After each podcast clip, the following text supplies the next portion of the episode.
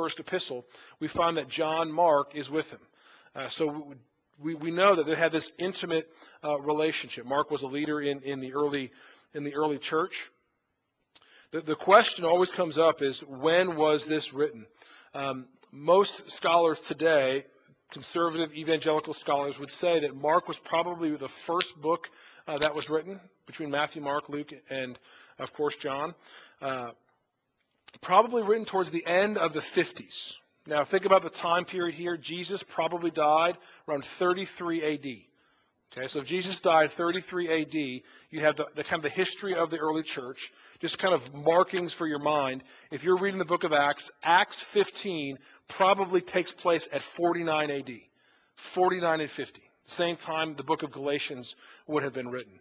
Uh, the book of Acts ends around 62 AD. Now, persecution started to pick up towards the end of the book of Acts. So the, apostles kind of thought their lives were, were near their end. Now, if you remember reading in, uh, in the Gospels, uh, and especially in, um, in, in, Peter's epistle, he knew that his time was short. Second Peter chapter um, chapter one says that he knew that his time was was about to be to be over. So Mark probably took Peter's words and said, "Okay, Peter spent all this time with Jesus. We have to record this before Peter is gone." Okay, Peter probably died in the mid 60s uh, AD, so he had he wanted to record all this. Um, so he probably wrote it during Peter and, and uh, Mark's time in Rome, which would be the late 50s. The reason why that's significant is because um, how we make sense of the synoptic gospels, Matthew, Mark, and Luke, how they are different, how they are alike, you have to have a reason uh, of why they're different and why they're alike. Uh, there's different theories, different hypotheses, and I think if Mark wrote his gospel first, it's just the easiest explanation for the differences. Because Mark's the shortest gospel, he has a lot of detail. Uh, he has some Aramaic that he writes in, in, in his gospel, while Matthew and Luke only have Greek, as, the, as probably grew, probably was easier to use a more refined Greek. But Mark doesn't have a lot of details, right? Uh, he's he's kind of like the action gospel. Uh, even in the first 15 verses that I read, you heard you read the word immediately twice. Immediately he went into the wilderness. Uh, immediately he um, uh, went, came up out of the water. That word is just kind of this, this is, is all over uh, this, the scriptures. Um, and what Matthew and Mark, Matthew and Luke do kind of add to it, you know, uh, add to kind of fill out some of those, some of those specific uh, information. Uh, he probably wrote it from Rome to the Gentiles in Rome. Now, why did he write this gospel? Okay, that's, that's important. Well, I think for several reasons why he wrote this gospel. We're going to walk it, walk through it here in a second. Uh, but I think he wanted to make a defense of the cross. He wanted to defend the cross of the Lord Jesus Christ among the Gentiles and really push and challenge the church to reach the Gentiles. Because uh, even in the early church, if you look at the book of Acts, the main problem in the early church is who can be saved. Can Gentiles be included in God's promise uh, of salvation? That problem was existed way back in, in, in the period of of Israel, and it continued on in the church. And I think Mark partly wrote this, the defense of the cross, that the cross was for everyone. But also has, has a tremendous teaching on discipleship. This is probably written to a group of Christians who are struggling and, and, and dealing with all the pressures in Rome. And I think if you look at this, how the disciples failed again and again and again, which we'll look at, show what true discipleship looks like in the Christian church. It also wanted to show that Jesus Christ was both the authoritative Son of God and the Son of Man. Those are the two titles that I think that are pretty prominent in uh, Mark's gospel. The Son of Man is probably the most one used to talk of Jesus outside of Jesus. So you have Jesus and then the Son of Man. But the Son of God is used very strategically uh, in Mark. And we're just going to kind of walk through this book, and I hope it'd be encouraging to you. It's, it's interesting. Every time I, I, when I do discipleship, I always use the Gospel of Mark. If I'm discipling a new believer or someone who's new in the faith, I'll always read Mark. Some love John. Uh, John's purpose, as we'll look at here in a couple of weeks, is that you may believe that Jesus Christ is the Son of God. I think Mark is just really simple. And I don't know about you, but when I start a new task, I usually fail within the third day. Right? I'm going to eat right. and then I have fried chicken for lunch, right? I mean, there's something, something happens that, that, you know, on the, on the second day. Uh, and I think Mark is very quick. It's, you can only, you, if you sat down when you went home and you read Mark from beginning to end, you'd finish it within an hour. It's not a very impact, not a very long book, but it's got tremendous uh, nuggets uh, in here.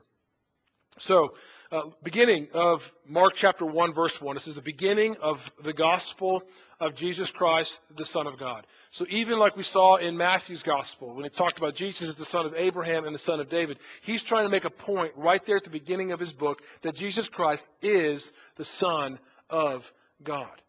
Now, when we read throughout this book, you'll see that Jesus continues to show himself to be the authoritative Son of God who has authority over demons, authority over sickness, authority over um, uh, even nature, the wind and, and the waves. And yet, the ones who should have known that, the, the Israelites, miss it. The teachers of the law miss it. The Pharisees miss it. And often the disciples who were walking with Jesus miss it. And the ones who don't miss it, are the Gentiles. Time and time again, you see the Gentiles understanding who Jesus Christ is. Let's walk through this very briefly, and then we'll kind of kind of go back and forth. Uh, jump to uh, Mark chapter six.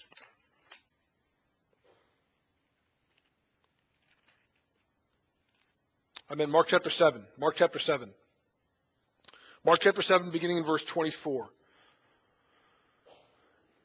It says, and, and, from there he arose, Jesus, and went to, away to the region of Tyre and Sidon, a, a Gentile community. And he entered a house and did not want anyone to know, yet he could not be hidden. But immediately, again, that word, a, a woman whose little daughter and an unclean spirit heard of him and came and fell down at his feet. Now the woman was a Gentile, highlighting that, a Syrophoenician by birth. And she begged him to cast the demon out of her daughter. And he said to her, Little children, be fed first. For it is not right to take children's bread and throw it to dogs. He's saying, I've come to the Jews first. The Jews would hear and believe. And I can't come and give you the good news first. And she answered him, Yes, Lord. Yet even the dogs under the table eat the children's crumbs. And he said to her, For this statement you may go on your way. The demon has left your daughter. And she went home and found the child lying in her bed and the demon gone. So this this, this Jew or this Gentile woman sees that Jesus Christ is the Son of God. Go all the way to the end of Mark's Gospel, Mark chapter uh, 15. This kind of climactic uh, ending of, of the Lord Jesus, beginning in verse 33 of chapter 15. And when the sixth hour had come, there was darkness over the whole land until the ninth hour. At the ninth hour, Jesus cried with a loud voice, Eloi, Eloi, lema sabachthani, which means, My God, my God, why have you forsaken me? And some of the bystanders, hearing it, said, Behold, he is calling Elijah. And someone ran and filled a sponge with sour wine, but put it on a reed and gave it to him to drink, saying, Wait, let's see whether Elijah will come to take him down. And Jesus uttered a loud cry and breathed his last and the curtain of the temple was torn in two from top to bottom. And when the centurion who stood facing him saw that in this way he breathed his last, he said, Truly, this man was the Son of God. So what you see here is you see a bookend. Oftentimes, this happens often. It's kind of a, it's called a chiastic structure where they have something at the beginning and they have something at the end to show you the main meaning of the, what the book is about. And the main meaning of the book of, of the Gospel of Mark is to show you that Jesus Christ is the Son of God. Jesus Christ, the beginning of the gospel, Jesus Christ, the Son of God. And then at the end, we have this great announcement that Jesus Christ is the Son of God. But by who? By a Gentile.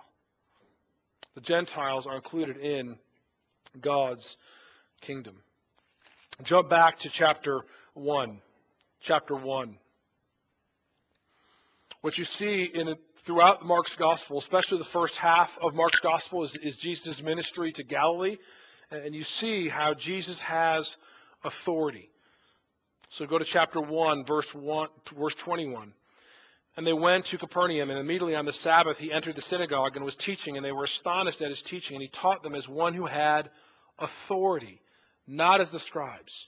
And immediately there was there in a synagogue a man with an unclean spirit. So his teaching had authority. And then what do we see very, very, the very next thing? He cried out, and what, what have you to do with us, Jesus of Nazareth? Have you come to destroy us? I know who you are, the Holy One of God. But Jesus rebuked him, saying, Be silent and come out of him. And the unclean spirit convulsed him, and crying out with a loud voice came out of him, and they were all amazed. So they questioned among themselves, saying, What is this? A new teaching with authority.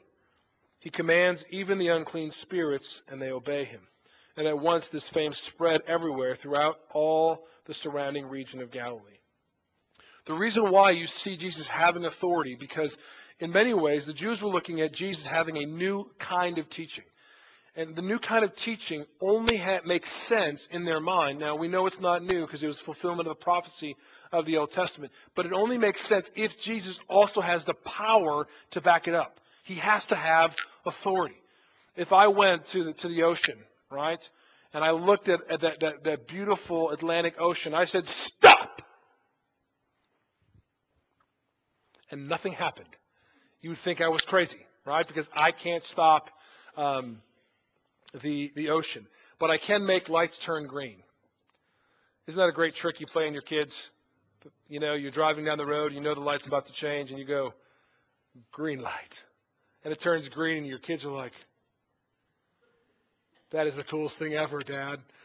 Well, we know that's not really true. It's a fake, it's a fake authority, but Jesus had real authority. He showed himself uh, to have power. And we, we go on in verse 29, verse chapter 1. And immediately he left the synagogue and entered the house of Simon and Andrew with James and John. Now Simon's mother-in-law lay ill with a fever, and immediately they told her, told him about her, and he came and took her by the hand and lifted her up, and the fever left her, and she began to serve them. That evening at sundown they brought to him all who were sick or oppressed by demons, and the whole city gathered together at the door. And he healed many who were sick with various diseases and cast out many demons. So you see Jesus healing everywhere, authority and power. And then you see this kind of obscure next line, end of verse 34. And he would not permit the demons to speak because they knew him. Even above it says, they said, You are the Holy One of God. Jesus wants everyone to know he's the Son of God, right? But he says, Be silent. And here again, he says, Be silent. And then we see in verse 35, Jesus going to, to preach in Galilee. And rising early in the morning, when it was still dark, he departed and went out to a desolate place, and there he prayed. And Simon, those who were with him, searched for him. And they found him and said, Everyone is looking for you. And he said to them, Let us go on to the next towns, that I may preach there also. For that is why I came out. And he went through all Galilee, preaching in their synagogues and casting out demons. So Jesus had this ministry of teaching and preaching. Uh, the, the reason why teaching and preaching is always important in the local church is because Jesus modeled that we should go teaching and preaching, right? With authority. The authority does not come from us, but it comes through the Holy Spirit in which we, we speak, the Word of, of God. So you see through, throughout this, this idea, you, you see Jesus having, having authority. And then in chapter 2, it, it changes very slightly. You've probably heard this story, the story of, the paralytic. Uh, but we see Jesus changing the title of calling himself the Son of God to calling himself the Son of Man. That's very significant. So look at chapter 2. There's this uh, this paralytic, paralytic Jesus is, is healing people, uh, and then uh, this group of friends bring this paralyzed man, open up a roof hatch, and, and drop this man right in front of Jesus. You can imagine the scene. The room is crowded. There's Pharisees who are, who are skeptical of Jesus. There's people who are there who are wanting to see Jesus do miraculous things. Then all of a sudden, the roof kind of opens up and a man is dropped down before Jesus. And the question is, what is Jesus going to do? So look at verse 5. And when Jesus saw their faith, the faith of his friends, he said to the paralytic, Son, your sins are forgiven. Now, some of the scribes were sitting there questioning in their hearts, why does this man speak like that?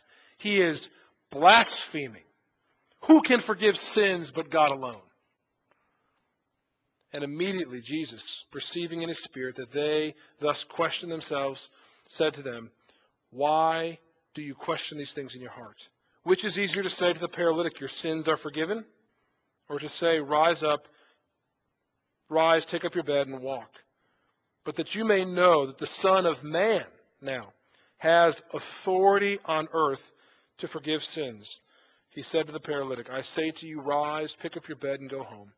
And he rose and immediately picked up his bed and went out before them all. So they were all amazed and glorified God, saying, We never saw anything like this. So, Jesus calls himself something different here. He calls himself the Son of Man. Now, if you were a, a, student of the Old Testament, different things would kind of pop in your mind when you hear the Son of Man, right? Uh, primarily two places in the Old Testament where the Son of Man is used very regularly. Uh, in the book of Ezekiel, uh, the Son of Man is looked at the one who's going about preaching and teaching. Ezekiel was often called the Son of Man. So if you read the, uh, the prophet uh, Ezekiel, you'll see this idea of the Son of Man, the Son of Man going out and, and preaching.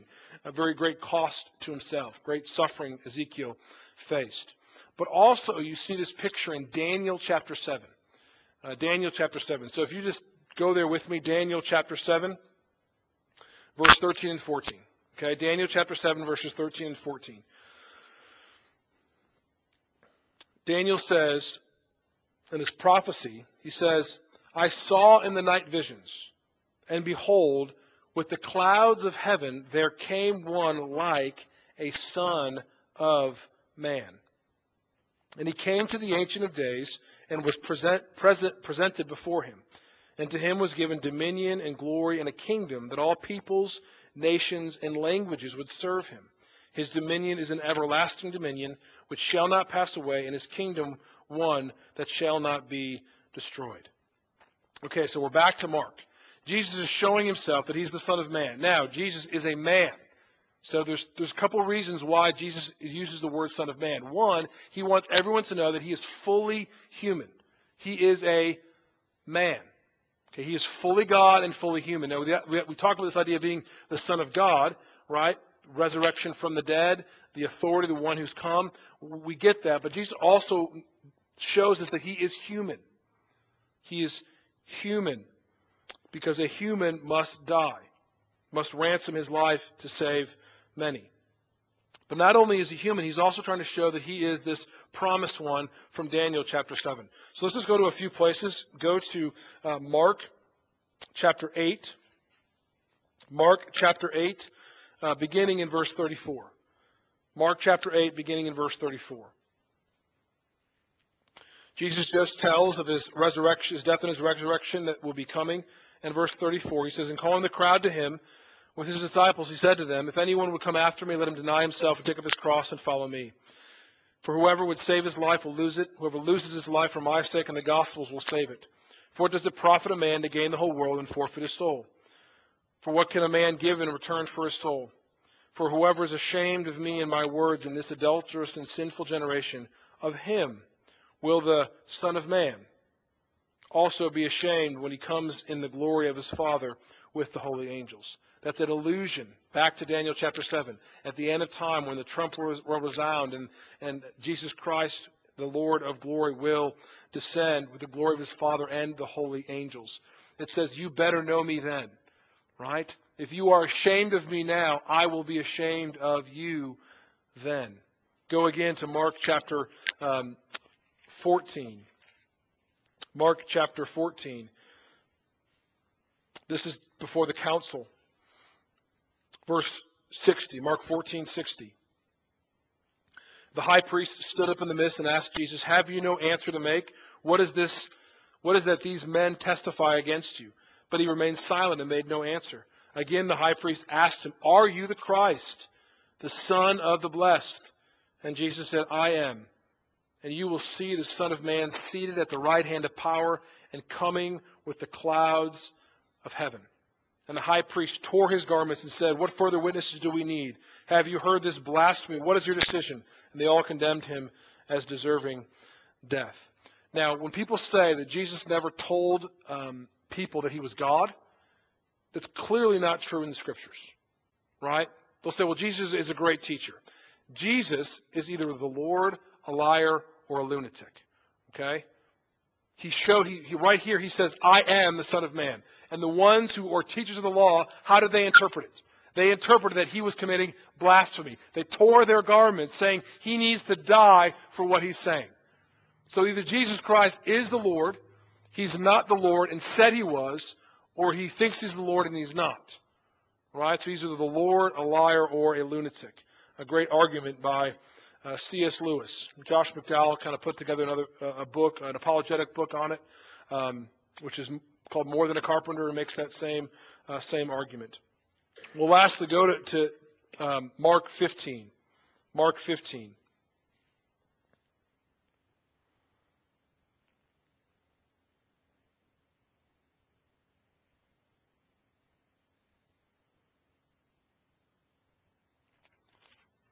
Maybe it's in Mark 13. It's in there too, okay? So it's in there one more time. I can't remember exactly where it's at. But what I want you to see is that Jesus Christ is showing everybody that he is the divine Son of Man who has authority uh, to forgive sins. Now, there's several other things that Mark gives us that is different from the other Gospels. There's two things I kind of want to mention. One briefly, just because for the sake of time, and then one that I think is very helpful uh, for all of us who are still trying to live for Jesus in this day and age. One, uh, there is something that's unique to Mark called the Messianic secret. Time and time again, Mark, uh, Jesus in Mark, tells his disciples, don't tell anybody that I'm the Messiah. We see that. Go to Mark chapter 8. Mark chapter 8. This is kind of like the turning point in Mark's gospel, just like Matthew's. Mark 8:27. Jesus went and his disciples to the village of Caesarea Philippi. And on the way, he asked the disciples, Why? Who do people say that I am? And they strictly told, they, they told him, John the Baptist, and others say Elijah, others one of the prophets. And he asked them, But what about you? Who do you say that I am? Peter answered him, You are the Christ. And he strictly charged them not to tell, to tell no one about him. So Jesus admits that he's the disciples, to the disciples that he is the Christ. And then he says, But don't tell anybody. It's very curious. Why wouldn't he not want anyone to tell people about who he was? Well, the reason is, is because everyone during that day had a misunderstanding who the Messiah was called to be. They did not know that the Messiah was going to have to suffer and die first. They thought he was going to be a, a political leader coming in and overthrowing Rome. And what he needed to do, he needed to bring his disciples close in with him, and he needed to rework how they saw the scriptures. He needed to reteach them what it means to be the Son of Man. Because the Son of Man is the one who is coming on the clouds of heaven. But the Son of Man also is the one who must ransom his life. The key verse in Mark's gospel comes in Mark 10. Uh, so go to Mark 10, beginning in verse 43. Mark 10, beginning in verse 43. It says, But it, not, it shall not be so among you. But whoever would be great among you, you must be must be your servant. Whoever must whoever would be first among you must be slave of all. For even the Son of Man came not to be served, but to serve, and to give his life as a ransom for many.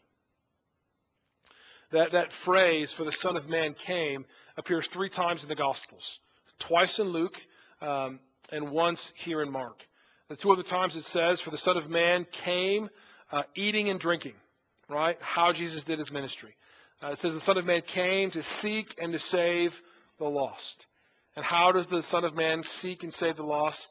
Well, the Son of Man came not to be served, but to serve and give his life as a ransom for many. Jesus Christ gave his life for his enemies, for traitors, for betrayers, for liars, for failures.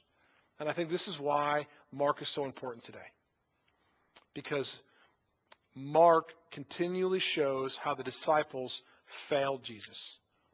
And Jesus just hung right there with them. So we're going to go back through the gospel one more time and give you a word of encouragement, and then we'll be, we'll be done. Uh, go to Mark chapter 5. Mark chapter 5. Uh, we see in Mark chapter 5, Jesus heals a man with a demon. Uh, and then he has that great story. He heals a woman caught with the issue of blood, and then he heals Jairus' daughter. Uh, chapter 6, he goes to his hometown and he is rejected. Uh, he goes out and he sends out the apostles uh, in chapter 6. Then you kind of see this interlude in, in chapter 6, the, the death of John the Baptist. End of verse chapter 6, 29, it says, His disciples heard of it, they came and took his body and laid it in the tomb. And then we see these three or four stories in Mark 6 and 7 that show Jesus' power. We see the feeding of the, of the 5,000. Look at verse 37. Verse 37, it says, You give them something to eat. And they said, Shall we go and buy 200 denarii worth of bread and give them to eat? And he said to them, How many loaves do you have? Go and see. They found out they had five fish, five and two fish. Then he commanded them all to sit down in groups on the green and the grass. So they sat down in the groups by hundreds and by fifties. And taking the five loaves and the two fish, he looked at the heaven and said a blessing and broke the loaves and gave them to the disciples to set before the people. And he divided the two fish from among them all, and they all had ate and were satisfied. And they took up twelve baskets full of broken pieces and of the fish, and those who ate the loaves with the five thousand men. The very next scene, immediately there is Jesus walking on, on the water. In verse 50, they all saw him and were terrified, but immediately spoke to them, Take heart, it is I, do not be afraid. And he got into the boat with them, and the wind ceased. And they were utterly astounded, for they did not understand about the loaves, but their hearts were hardened. So after the feeding of the 5,000, every one of the disciples had their own basket full of bread to remind them of the power and the sovereignty of this Son of Man who had authority. And then they see this Son of Man walking upon the water. And immediately they did not understand about the loaves that happened just before. Uh, the next chapter, you see Jesus uh, again uh, is teaching. In chapter 8, he feeds the 4,000. And then in chapter 14, he, he kind of brings this all to a conclusion. Now they had forgotten to bring bread. They only had one loaf with them in the boat. And he cautioned them, saying, Watch out, beware of the leaven of the Pharisees and the leaven of Herod. And they began discussing with one another the fact that they had no bread. And Jesus, aware of this, said to them, Why are you discussing the fact that you have no bread? Do you not yet perceive or understand? Are your hearts hardened? Having eyes, do you not see? Having ears, do you not hear? And do you not remember when I broke the five, five loaves for the five thousand? How many baskets full of broken pieces did you take up? They said to him, Twelve. And seven for the four thousand. How many baskets full of broken pieces did you take up? And they said to him, Seven. And he said to them, Do you not yet understand? The disciples did not yet understand. And I, I wonder how many times do we not yet understand? How many times do we have a hard time trusting the Lord with the same um, things in our life? Is God going to come through and, and help me out financially? Is God going to take care of my health? Is God going to help me give victory over this sin? We do not understand the power of God. And I think in God's sovereign wisdom, He gave us Peter. He gave us Peter as the failure and restored disciple. Look at chapter, going on in this chapter. We, we, we see how this, this great confession happened. And then look what happened in verse 31 of chapter 8. He began to teach them that the Son of Man must suffer many things and be rejected by the elders and the chief priests and the scribes and be killed, and after three days rise again. And he said this plainly. And Peter took him aside and began to rebuke him by turning and seeing his disciples. He rebuked Peter and said, Get behind me, Satan, for you not, are not settled, setting your mind on the things of God, but on the things of, of man go to chapter 11, we see uh, Jesus entering in to uh, Jerusalem. His authority is being cha- challenged. Uh, chapter 12, he's, he's teaching another parable. It's interesting, in Mark's gospel, there's only seven parables. There's 25 in Matthew, there's 20 in Luke, there's only seven parables in Mark's gospel. He just continued to move through the gospel very, very quickly. In chapter um, 14, let's go there. Um, beginning in verse 12. On the first day of unleavened bread, uh, they were sacrificed the, the, Passover lamb. His disciples said to him, Where will we go to prepare uh, for you to eat the Passover? And he sent two of his disciples and said to them, Go into the city, and a man carrying a jar of water will meet you. Follow him. Wherever he enters, say to the teacher of the, the master of the house, The teacher says, Where is my guest room, where I may eat the Passover with my disciples? Jump to verse 17. And when it, evening, when it was evening, he came with the twelve. And as they were reclining at the table and eating, Jesus said, Truly I say to you, one of you will betray me, one who is eating with me. Now, stop for a second. Every time we read that verse, I think we always think Judas. And I think you have to ask yourself who betrayed Jesus more?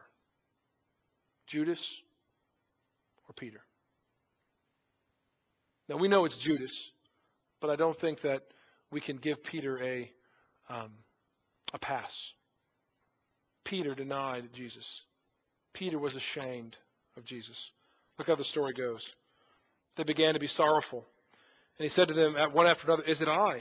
He said to them, It is the one of the twelve of you who is dipping bread with me, with a dish with me.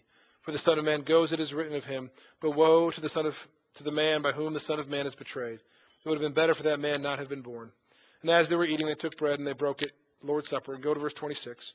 And when they had sung a hymn, they went out to the Mount of Olives, and Jesus said to them, You will all fall away.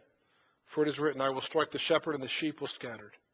And after I am raised up, I will go before you to Galilee. Peter said to him, Even though they all fall away, I will not. Even if everyone abandons you, Jesus, I will be the one that will not. We see, pick up the story again after Jesus was betrayed by Judas. Verse 46. They laid their hands on him and seized him. But one of those who stood by drew, drew his sword and struck the servant of the high priest and cut off his ear. And Jesus said to them, Have you come out against me as a robber with swords and clubs to capture me? Day after day I was with you in the temple, teaching, and you did not seize me. But yet the scripture, let the scriptures be fulfilled. And they all left him and fled. Even if they all fall away, I will not. How many times do we make great boasts before the Lord about our obedience? Great boasts before the Lord how we will not be like other men. And yet, here it says they all left him and fled. It says in verse 51 And a young man followed him with nothing but a linen cloth about his body, and they seized him. But he left the linen cloth and ran away naked. Most scholars think that's John Mark himself, that that's John Mark's signature of the book that I was that young man who was 12, who ran away in fear, naked from Jesus. Look at verse 66, and we'll wrap it up here. And as Peter was below in the courtyard, one of the servant girls of the high priest came, and seeing Peter warning himself, she looked at him and said, You also were with the Nazarene Jesus. But he denied it, saying, I neither know nor understand what you mean. And he went out in the gateway, and rooster crowed. And the servant girl saw him and began to again to say to the bystander, This man is one of them. And again he denied it.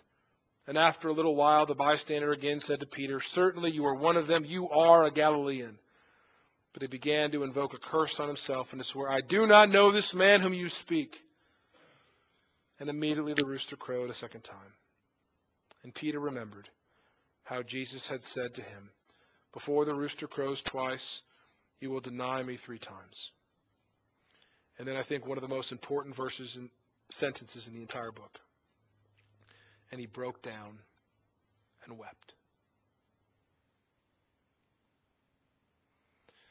We can't understand who Jesus Christ is until we see who we are rightly before God. Peter had a hard time seeing himself. He was bold, and yet he failed the Lord miserably, time and time again. And yet, here, when he finally came to grips that he was one who betrayed Jesus, he was one who denied him, he broke down and wept. The weight of his own sin came upon him. And, beloved, that is when repentance happens.